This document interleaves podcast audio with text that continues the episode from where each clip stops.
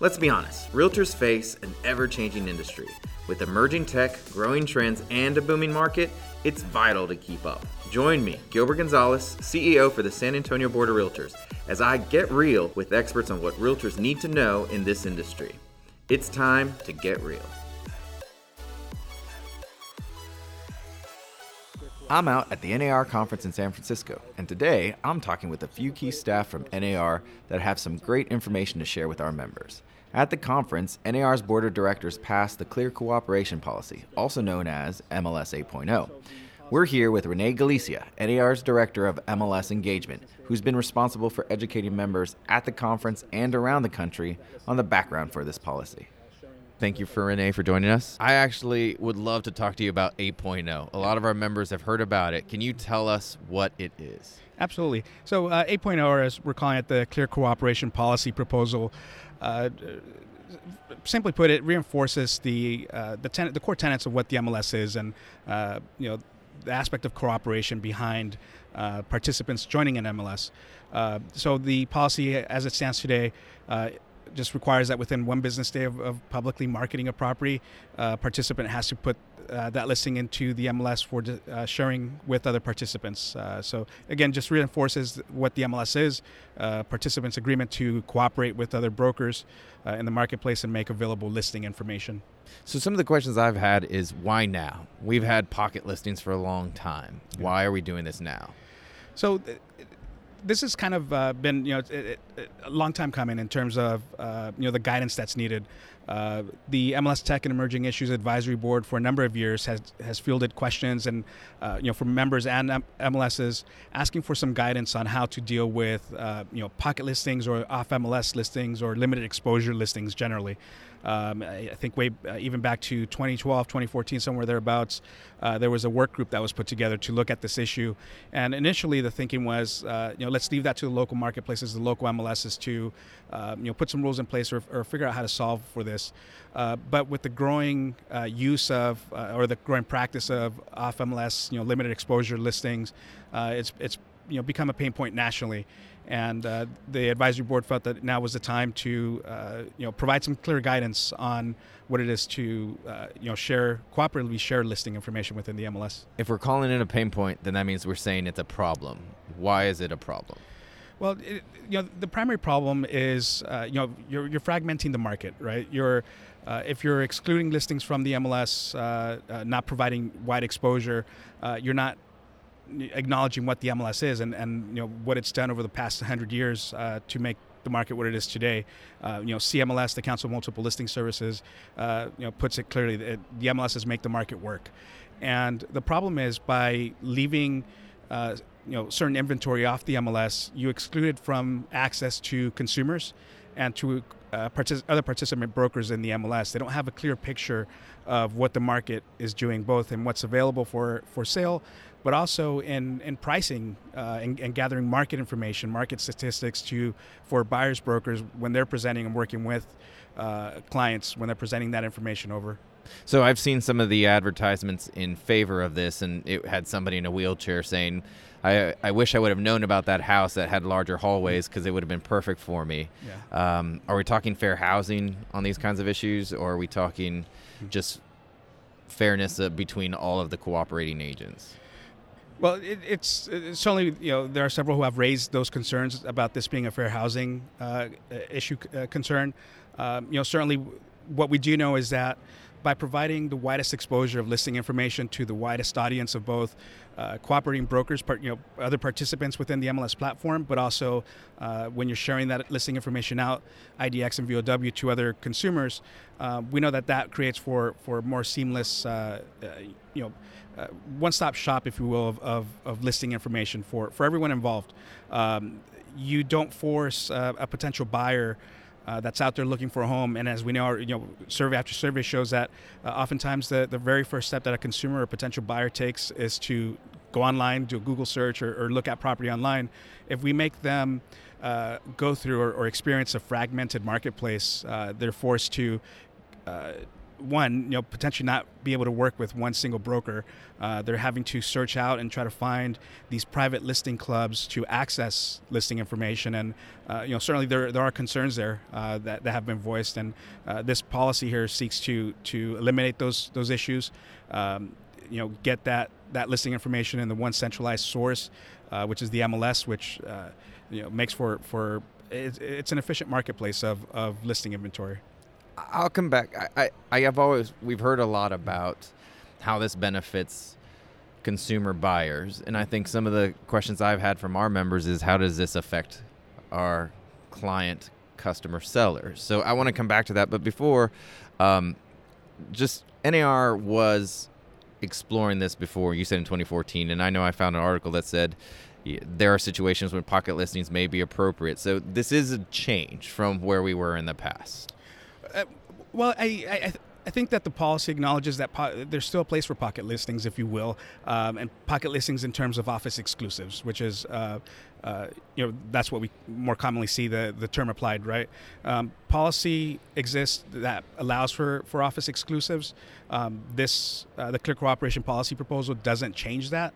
Mm-hmm. you know, certainly where there's a uh, concerns for privacy uh, safety, uh, if you have a sensitive transaction occurring. Uh, I know in a lot of the discussions, you know, we always point to if you have a celebrity client, but uh, what if you have a family member who uh, is going through some litigation or, or has you know some People concerns. divorce. Divorce right. is another scenario. Um, we've had uh, questions about uh, you know someone getting death threats and, and they're they're wanting to move and, and they need that privacy. Certainly, you can you can take an office exclusive listing. Um, and, and serve that client that way. So we don't change that. We don't eliminate that.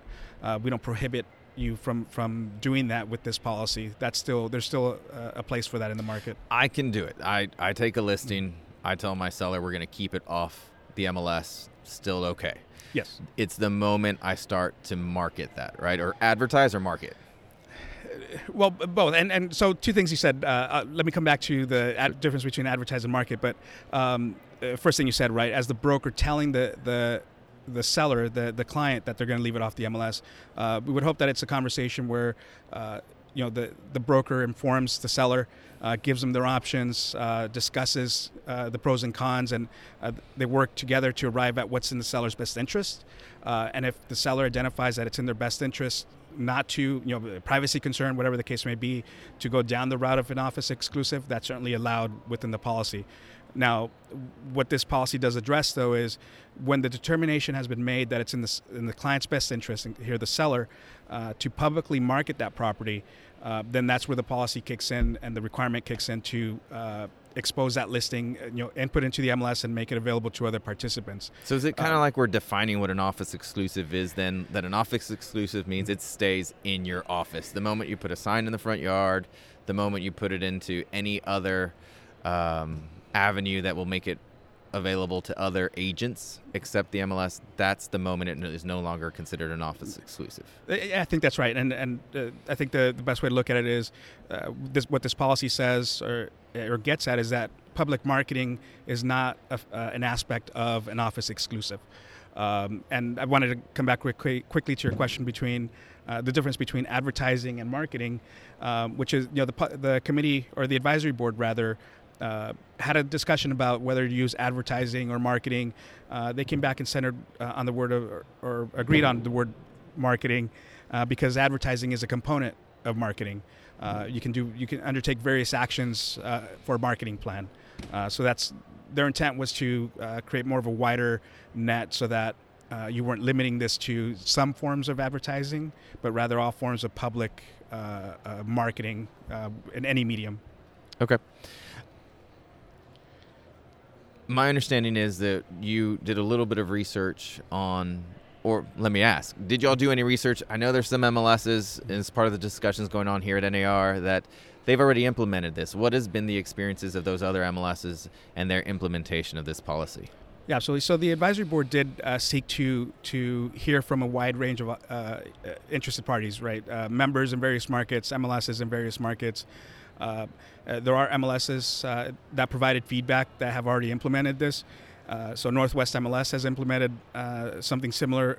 MRED in Chicago has implemented something similar. Smart MLS in Connecticut has has done the same, and there are others in other markets that have gone down this path. Most recently, Bright MLS implemented this rule, and the feedback that that was provided was that this helped to solve the problem of limited exposure listings and sharing.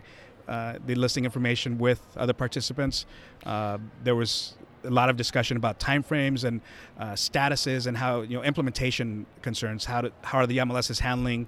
Uh, you know, what's life look like after this type of policy is implemented, uh, which is a, the tech aspect of it. And how do you track this on a status, or uh, what are the requirements for? Um, do you need a change or eliminate their waiver forms? You know, the operational concerns behind that. Did how, how about enforcement? How, how did all of those associations enforce it? Because if if this rule passes and uh, today it went through the MLS. It did pass the MLS committee, so we'll go to the board of directors on Monday. Mm-hmm. Um, how are the associations expected to enforce this? Is it fine, discretionary, up to what we want? How? What is y'all's recommendation? So, from a, a national policy perspective, uh, com- compliance or enforcement, uh, again, that's a local determination. The guidance that we provide is uh, the recommendation that this is a whatever enforcement mechanism you put in place, that it's uh, progressive uh, enforcement. So, uh, for example, on, on a first time violation, uh, you likely wouldn't, you know, hit somebody with a $15,000 fine, for example. Um, you know, we, we would hope that as part of the implementation, there's some time for the MLSs to put out some, some training material, uh, get the information in front of members. Uh, I know that CMLS has, has mentioned that they're putting together some resources to help with impl- implementation, you know, the educational aspects. Uh, and hopefully you won't uh, you won't have to go down that route, but uh, that determination is left to to the local MLSs and associations to uh, set out a, a, a, citation and fine schedule if that's that's what's needed as part of their ongoing compliance efforts. Uh, but again, the recommendation is that it should be progressive. So I know the answer, but I'm going to ask you anyway. Mm-hmm. Are MLSs required to follow this rule? Could we locally then say we no longer want, we, we don't agree with this rule, we're not going to put it into our MLS rules? So broadly, uh, the rule adoption of the rule is mandatory. Um, and so you would have to to adopt this uh, locally as part of your rule set, uh, where you, if you have some leeway, if you will. So, for example, uh, you could make this a little bit more restrictive in the sense of our policy says within one business day. Uh, you know, the policy that came out of committee says within one business day. Um, we've had one MLS inquire at least. Uh, there could be others that they wanted to at the local level, rather than require one business day, they wanted to go down to uh, 24 hours. And so that's something that you could potentially do, but you couldn't make it more broad. So, for example, you couldn't modify the rule to say, uh, we'll give you 30 days to submit the listing once you begin public marketing. So, so we can't make it, we can make it more strict, but we can't make it less. Right. Less. Right. That's correct. Um, so for us, for example, if we put this in currently, we have a 72 hour period. Mm-hmm. I have a listing I have 72 hours. Uh, my client signed it. I have 72 hours before I have to put it into the MLS. Right. Does it change my 72 hour period that I have for my local? Yeah, it's a great question, and that's typically, uh, you know, we typically refer that to that as the, the mandatory submission policy, right? Where uh, once you take the listing, you have, you know, you're on the clock now to get that listing input into the MLS. Uh, nothing changes with this policy unless you undertake public marketing within that 72 hour uh, time frame. And, in your case here, um, you know, so MLS I have, very, I have the listing. Mm-hmm. I'm going to put it into the MLS in 72 hours, but within 24 hours, I already have it on Facebook or I'm sending out email blasts. You're saying that's when the the one business rule applies. That's correct. That'll kick in. okay. Um, so, as an association, uh, SABOR did have a scheduled listing status implemented for a while now because we we knew that agents had a need to um, have the listing agreement comply with the 72 hours, but then they didn't want to market it to the public. So we have a database. Does this affect the ability for us as an association, as an MLS, to have our scheduled listing status? Um, can agents still utilize this? People have implied that this affects coming soons. Um, what would be your response to that? Yeah, it's a great question, and that uh, relates to the coming soon because it, this policy is not, uh, and some have even called it the coming soon policy. Uh, this policy doesn't address doesn't prohibit or require you know coming soon's um, or the practice of coming soon or the adoption of coming soon statuses uh, locally. Uh, it, it wouldn't it wouldn't keep you from your ability to have that status. Uh, so in some markets, they'll call this a delayed showing status. Uh, some have implemented a coming soon status. Uh, I, I, think the best way to look at this is uh, taking, you know, referring back over to RESO, the Real Estate Standards Organization, and the great work that they're doing in standardizing data. They have standard statuses. Uh, and one of those is you know coming soon. Um, uh, so if you wanted to adopt something where there's a delayed type showing or delayed listing, you can certainly continue to do that. Uh, the go- whole goal here is that you'd have that listing information within the MLS platform. Uh, but once, if that delayed showing, for example, and I don't think that's the case with you guys, but if, for example, you had a delayed showing status or a coming soon status that was not exposed to other participants, it was more of a internal draft uh, type entry where only the listing broker could see it. Uh, if they un- undertake public marketing, then they would be required to publish that uh, into the MLS platform so other participants can see that. Okay. So a, lot of the comments that we've heard is um, the reasons why, and I think all of our members can get behind the idea of the MLS facilitates the market. It is what makes um, this industry work. This idea that a group of competitors come together, they put all their data in there because we want to make sure one, a house is available to as many people as possible, and that um, within this industry, we're all going to cooperate. The tension point for us in Texas is because we are a non disclosure state. And uh, earlier I said, you know, this focuses on the ability of a buyer to find the house out there, but I, some of our members are saying, what about the seller? What about the seller who um, is very much accustomed to our non disclosure status and therefore they don't want to have it in the MLS. I'm a realtor. I have a, a, person who doesn't want their house in the MLS because they don't want to have the sold price placed in that database. So they say, I'd like to hire you as my realtor. Please market it however you see fit, but do not put it into the MLS. That's going to be a problem for us. How are we as an association going to address that? Right. So, uh, non disclosure, right, that typically uh, uh applies to uh, as I understand it, um, uh, you have your attorney sitting here next to me, so he can he can throw something at me if he if I get this wrong. Um, but don't you know, throw anything. My my understanding, right, on non-disclosure is essentially that a governmental agency can't require the disclosure of uh, that sold price or that sold information to the uh, you know to those agencies correct. Right? it's the and, absence of the rule right. so in our state we don't have a rule that says you have to give correct. the information to the state. Right. Where the mls is different though is uh, by using the mls you, you can by rule require the tracking or the submission of, of information including sold price.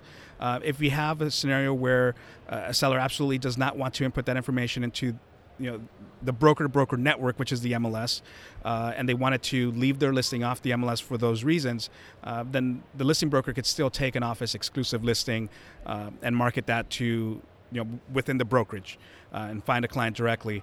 Uh, but if the decision is made that it's in the seller's best interest to widely uh, disseminate this listing, uh, then this rule would require the clear cooperation policy would require that that listing be uh, exposed and made available to other participants. But what they don't lose is the ability to the seller, if they're still concerned about that information getting out from the broker broker network, that's the MLS, they can still provide a direction or instruction to exclude that listing from internet publication. Uh, so leaving off IDX and VOW, for example, seller doesn't lose that ability to opt out of that, uh, leaving that information only within the MLS platform, broker to broker network. See, and I and I think it's not so much that the consumer seller doesn't want the property marketed. Mm-hmm. They know though if you put it in the MLS, then the exp- if you get the benefits of the MLS, right? I put my house in the MLS. The the, the benefits are it's going to be marketed uh, because of IDX, because of syndication in all these places.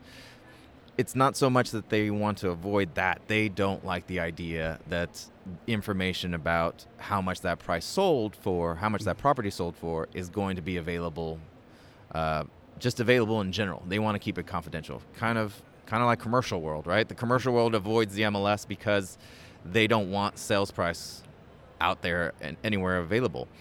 So it would still be that tension where uh, yes, I want to hire a realtor to help market my property. I want them to put it in magazines. I want them to put it out there on the internet, but I don't want my sales data in your MLS. It, it, it won't be able to be done I mean, they're gonna the realtor will have to tell that homeowner, I don't know if I can list this property for you because if if I list it, I have two options. I put it in the MLS, and I can market it however we see fit, whether it's a lot or a little. Mm-hmm. Or I make it an office exclusive, but that means I literally can't tell anyone except for my brokerage, right? And, and, and it is only brokerage, right? It's not a franchise. Correct. Um, I can't tell anyone in my brokerage, other than my brokerage, about that property. Right. The moment I put a sign in the front yard, I'm in violation of 8.0. So, how are we going to.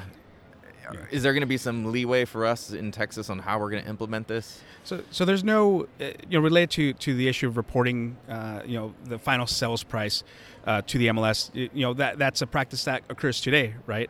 Um, uh, this policy doesn't have a carve out or an exception for that. Um, that's certainly a discussion and, and maybe some education that needs to occur between the listing broker and, and the seller. And uh, again, if the seller uh, determines that you know, again, the you know the benefits of the MLS come come with some requirements as well for the listing broker, which is uh, reporting the true and accurate information uh, subject to the rules of the service, and they advise that uh, they make that determination in conjunction with the seller that if the concern about reporting the sold price is, is, you know overrides all the other benefits, then an option to them is the office exclusive. But if they make the determination that uh, the benefits of uh, inputting the listing to the MLS override the concerns of, uh, of you know the potential for the information, sales price information, make it over for property value uh, assessment, for example. Um, then you know uh, that's handled accordingly.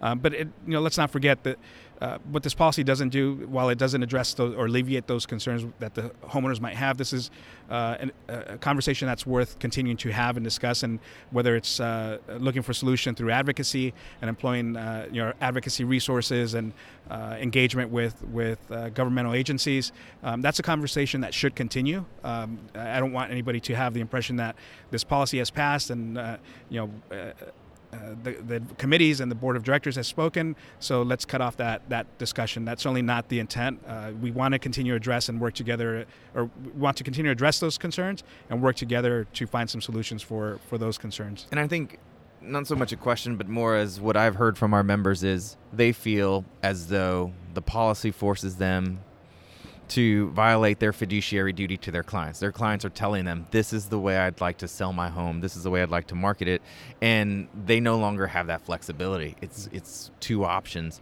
Um, and I, and I think we haven't really found the solution for that with Texas. We're going to have to find it. And I know um, as implemented, it will become effective in January, but it won't have to be implemented until.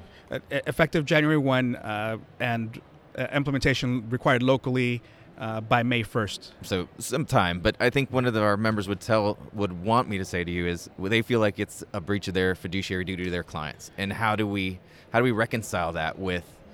Yes, we know that the MLS should have all of the information, but ultimately, doesn't the consumer have the right to tell us how um, we're going to market that property? So, yeah. so uh, what I would say is uh, you know, it's not just with this rule, right? We have a whole uh, set of rules uh, for the MLS, and the MLSs have added additional local rules where, you know, there's an aspect of, of when a property or where there's contemplation of using the MLS uh, to market a property or to share listing information with other uh, participants and use it as a mechanism to expose that listing information to IDX, VOW, uh, you know, listing distribution.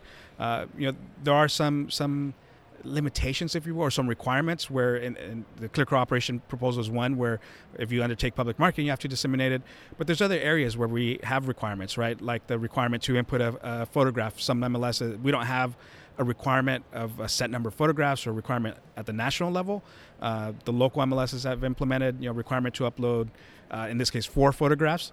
Um, you know, that's an area where we're not telling, just like the clear cooperation policy proposal, uh, or policy. Uh, we're not telling a homeowner what they can or can't do. Uh, this policy simply says that if this action is undertaken, in this case public marketing, then the listing broker has, uh, by rule, a requirement to disclose or disseminate this information to other participants.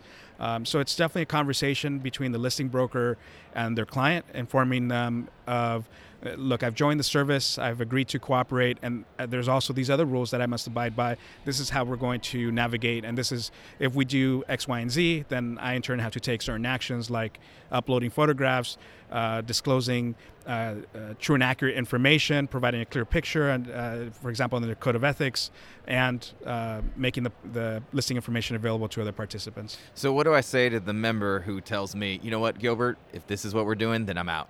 Mm-hmm. I, I just don't want to participate. If the MLS is going to tell me how I can do my business and how I should serve my client, then I don't want to. How do how am I supposed to address that? their concerns? What do I tell yeah. them? Yeah, absolutely. And, and, and, and that's, again, maintaining that engagement with membership, right? And, and certainly hearing, we want to make sure that uh, members understand that uh, their concerns are not being ignored. I, I, think it's worth continuing the conversation of explaining the uh, pro competitive, uh, pro consumer aspects of the MLS and understanding where the MLS has come.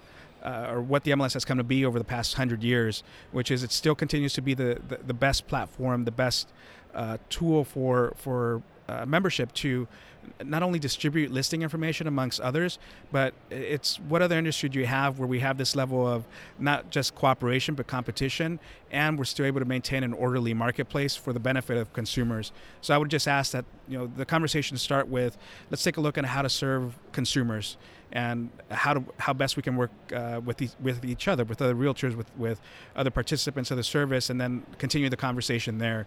Um, again, certainly this policy doesn't uh, prevent someone from from meeting the needs of their their consumer.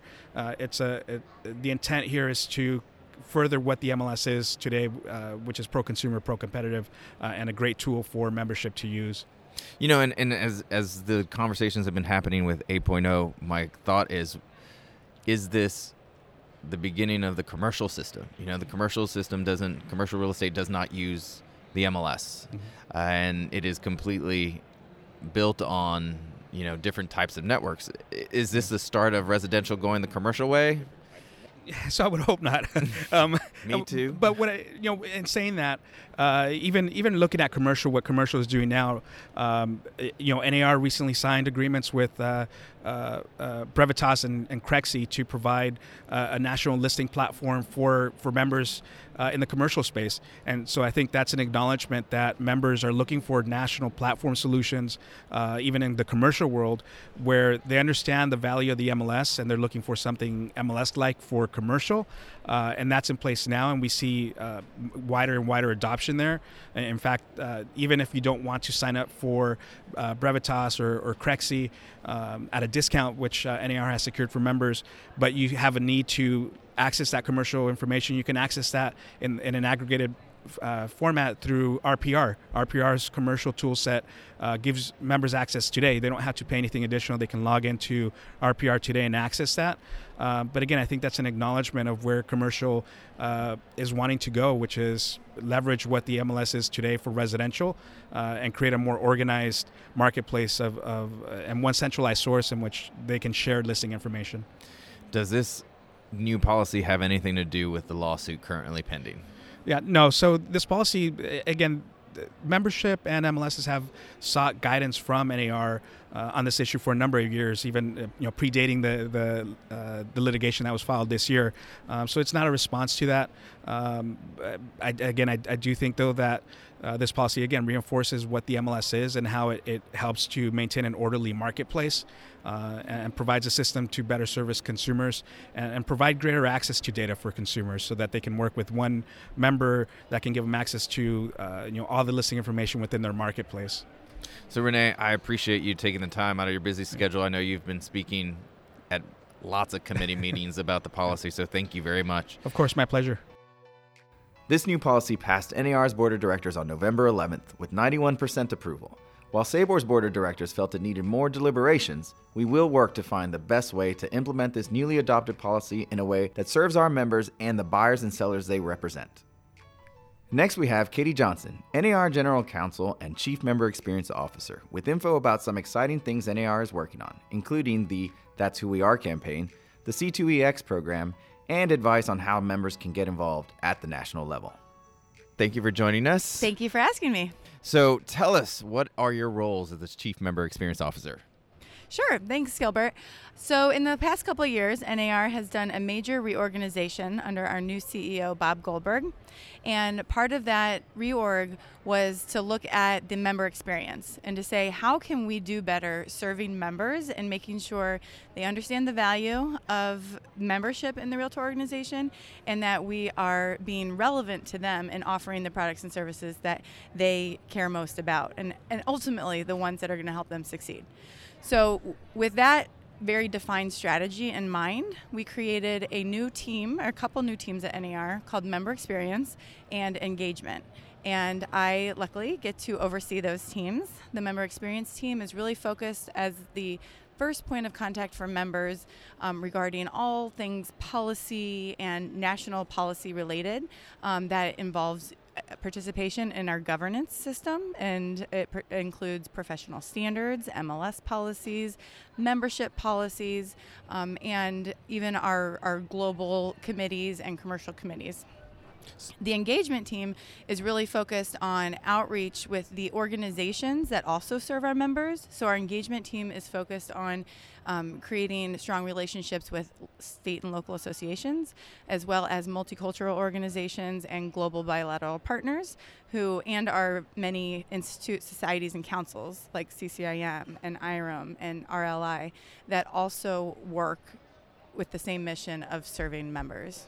Awesome. So one of the other things that I understand y'all were changing is the core values. I know y'all worked hard. Can you tell us a little bit about how you started implementing those? Yeah. So um, again, CEO Bob Goldberg came in with a very defined vision of improving the member experience. And part of that is to make sure that all employees at NAR are on the same page about what's important to achieving that goal.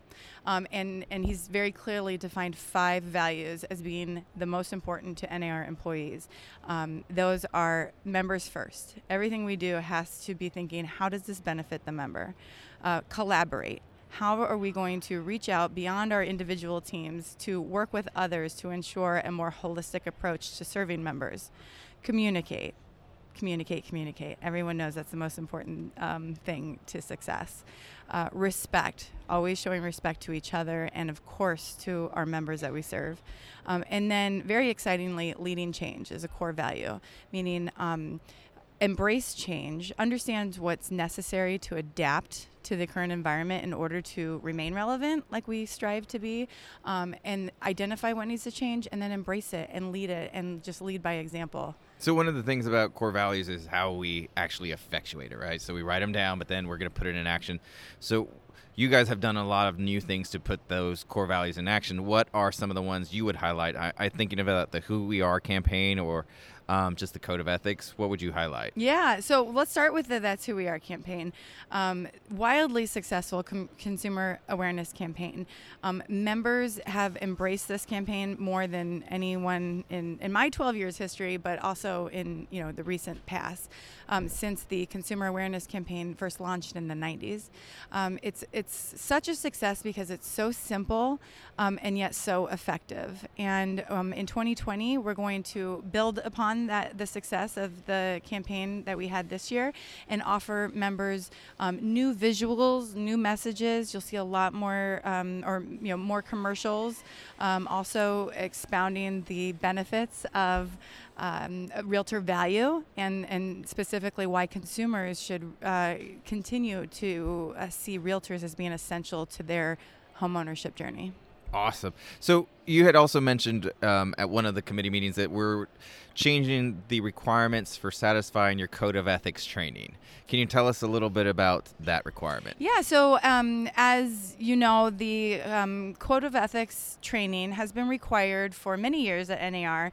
Um, it was uh, when it was first implemented, it was required every four years, and um, you could take the course that's available free online at nar.realtor, um, or you could use other um, uh, training courses provided that they satisfy all the uh, requirements. Um, members and associations have expressed some feedback as to how that requirement could be improved, and so there was a PAG implemented this year to look at that. Um, one of the very exciting changes that has been implemented is to require um, more options in terms of satisfying the requirement, and so no longer so NAR is charged with um, uh, of finding alternatives, not just the standard code of ethics, strict training, but also expand that to include professionalism. Don't just focus on the co- code, focus on enhancing professionalism generally. Um, and that's how you interact with each other, and that's how you interact with, with consumers.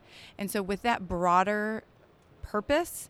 Um, the board of directors has already agreed that the commitment to excellence program will now satisfy the code of ethics training requirement. So anybody who earns their commitment to excellence endorsement uh, will automatically satisfy the requirement such that they don't have to worry at the end of the cycle about getting their hours in. That's good news. I know there we're always trying to address our members' needs and finding out how to make things easier, and that sounds like exactly what's happening. So, if you were going to advise any of our members, how do you engage with NAR? What would your advice be? Um, first, I'd say great question and um, great desire. You reaching out to NAR um, to to um, take uh, take advantage of the many benefits and services that are available to you is the smartest thing you can do as a member. Um, there's so many resources available and so many opportunities available um, that first asking the question is the first step. So well done, you. Uh, and then I'd say that um, our member experience team is that's exactly what they do is they, they provide you the information and the resources. So um, it's a matter of going to the website nar.realtor, finding anything of interest to you because it's all tied back to a staff person at NAR you can contact every single person listening to this is welcome to contact me, um, Kay Johnson at realtors.org, um, because I can connect you with the people at NAR who can, you know, uh, uh, satisfy your your questions. Um, but there's a lot of um, opportunity to engage as well. Um, from the educational standpoint, you want to learn more, you want to enhance your professionalism.